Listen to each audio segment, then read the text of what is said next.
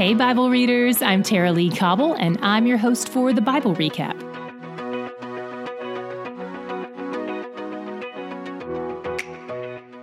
If you've ever wanted to go to Israel and you want to go with me for free, stick around after today's episode for more info on how you can win a trip. Yesterday, the camp set out for the first time in a year, and today we saw a series of struggles with complaints, gossip, and unbelief.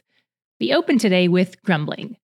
We don't know what the grumbling in these first three verses is about, but it seems to be unwarranted because in his anger, God sends a fire around the edges of the camp.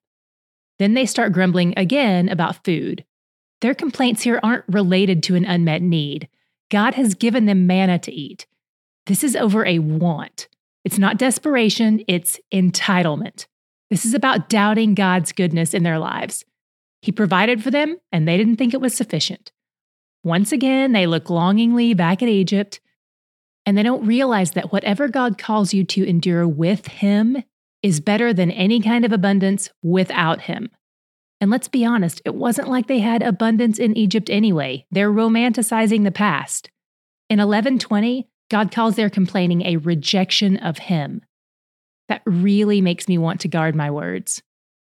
Moses is stressed out by all their crying, and he takes his frustration out on God. But God isn't his problem. The people are his problem. Maybe you can relate? Anyway, Moses intercedes for the people, and God addresses the real problem. His solution involves not only a delegation of responsibility, which Moses can do, but also a distribution of God's Spirit, which only God can do.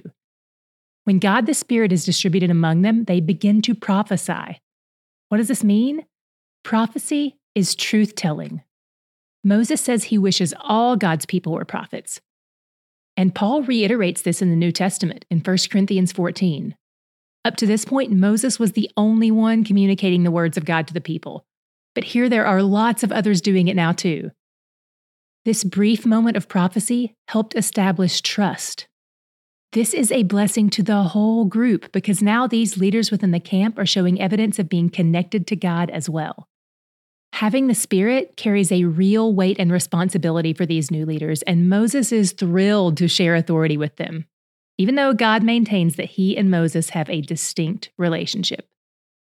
God says he'll send the meat that the people want. In fact, he'll send so much of it that they'll regret asking. Have you ever heard the stories of lottery winners whose entire lives are ruined by their winning and who regret ever playing to begin with? That's what this reminds me of. God sends a wind that blows a lot of quail into the area, piling their dead bodies three feet high. It's like a snowstorm, but with birds. Those who gathered the least amounts of quail gathered more than one thousand two-liter bottles. But at the start of their quail feast, God struck some people with a plague directly related to their grumbling and mistrust of his heart. I'm confident he was just in which people he struck down. After all, he knows hearts and he sees everything. They named that place Kibroth HaTava, which translates to graves of craving. That's potent. After Moses deals with the people's grumbling, a fire outside the camp, more grumbling, a plague inside the camp, then he gets hit with some family drama. He can't catch a break. Miriam and Aaron, his sister and brother, push back on his leadership and throw out prejudiced remarks against his wife, who was from Ethiopia.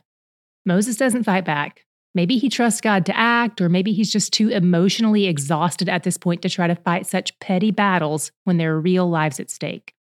Or maybe both. God calls all three of them into a meeting and rebukes Miriam and Aaron.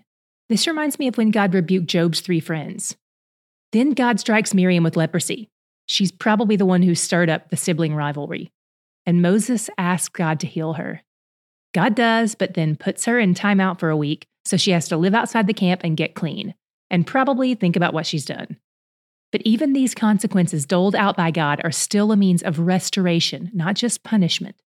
One thing worth noting is that the entire camp was impacted by Miriam's sin of gossip and slander. They had to wait another week before they could set out again. No one sins in a vacuum. Our sins impact others. When they finally do move on and head to the wilderness of Paran, God tells Moses to send twelve spies, a leader from among each tribe, to spy out the land he's promised them, since their enemies are currently inhabiting it. You probably recognize the name of one of the spies, Joshua. He was the leader of the impromptu army they had to throw together when they got attacked by the Amalekites in Exodus seventeen. He was Moses' assistant, and he'll also be Moses' successor when Moses eventually dies. We also see that Moses pulls a bit of a God move with him, renaming him from Hoshea, which means he saves, to Joshua, which means Yahweh saves. I'm giving you all these details because we get to read a whole book about Joshua's adventures in about three weeks. Today was a good day to see what kind of character Joshua displayed. After spying out the land of Canaan for forty days and seeing how amazing and fertile it was, only two of the leaders believe God's promise that they can take the land. Those two are Caleb from the tribe of Judah, which is the largest tribe, and Joshua from the tribe of Ephraim, which is possibly the smallest of the twelve non-Levite tribes at this point, the greatest and the least. The other ten spies, leaders of their tribes, doubt that God will provide. This is a big deal. And in fact, it's a game changer. When leaders are afraid, when leaders don't trust God, followers certainly won't either. More on that in the days to come. The last thing I want to point out is the reference to the Nephilim here. You may remember them from Genesis six. Ancient Jews believed these to be a crossbreed between humans and fallen angels. How can they show up again here if God wiped them all out during the flood? Here are three theories. First, it's possible that more fallen angels were up to the same old tricks. Second, it's possible that the legend of the Nephilim was carried down through the generations and that it just became a term they used to refer to any particularly large people, kind of like the way we might use the word Viking today. Third, since the ten spies who doubted were so afraid, they're likely just exaggerating to scare the people out of taking the land. This report of Nephilim in the land was never confirmed by God, Joshua, or Caleb, so it's probably just fear talking. What was your God shot today? I loved the moment where God the Spirit spread himself out across the elders. As a person in leadership, this made my heart breathe a sigh of relief. Moses finally has some teammates. And as a lover of the Trinity, it's beautiful to think of the three distinct persons of our one unified God, all represented in the camp in various ways. God the Father dwelling in the Holy of Holies, God the Spirit resting on Moses and the others he chose, and likely but not certain, God the Son appearing as the pillar of cloud and fire. I would have loved to be in that camp to see the Trinity on display in such a unique way. But to be honest, it's a good thing I wasn't, because I definitely would have been one of the people complaining about the lack of meat. I trust God has me right where he wants me, right here with him, right now. And he's where the joy is.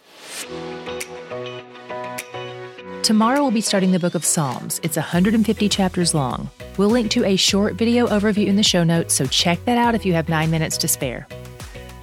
Here at T B R, we love the local church, and we hope you do too. We never want to exist in a vacuum, and we hope that your daily Bible reading with T B R is happening in addition to the discipleship and shepherding you're getting at your local church. If not, we encourage you to seek out a Bible-believing church and join it. We hope that your increase in knowledge of God's Word increases your love for Him and, in turn, your love for His people. Part of the vision of the Bible Recap is to partner with churches in the pursuit of discipling the body of Christ. So if you want your church to join you and us, check out thebiblerecap.com forward slash church. One of my favorite things to do is lead teaching tours of Israel, and it's about to get even better because now I'm partnering with Hope Media Group and its ministries, including waynation dot com, to give you a chance to join me on one of these trips for free. To find out more, click the link in today's show notes or text the word TRIP to six seven one zero one.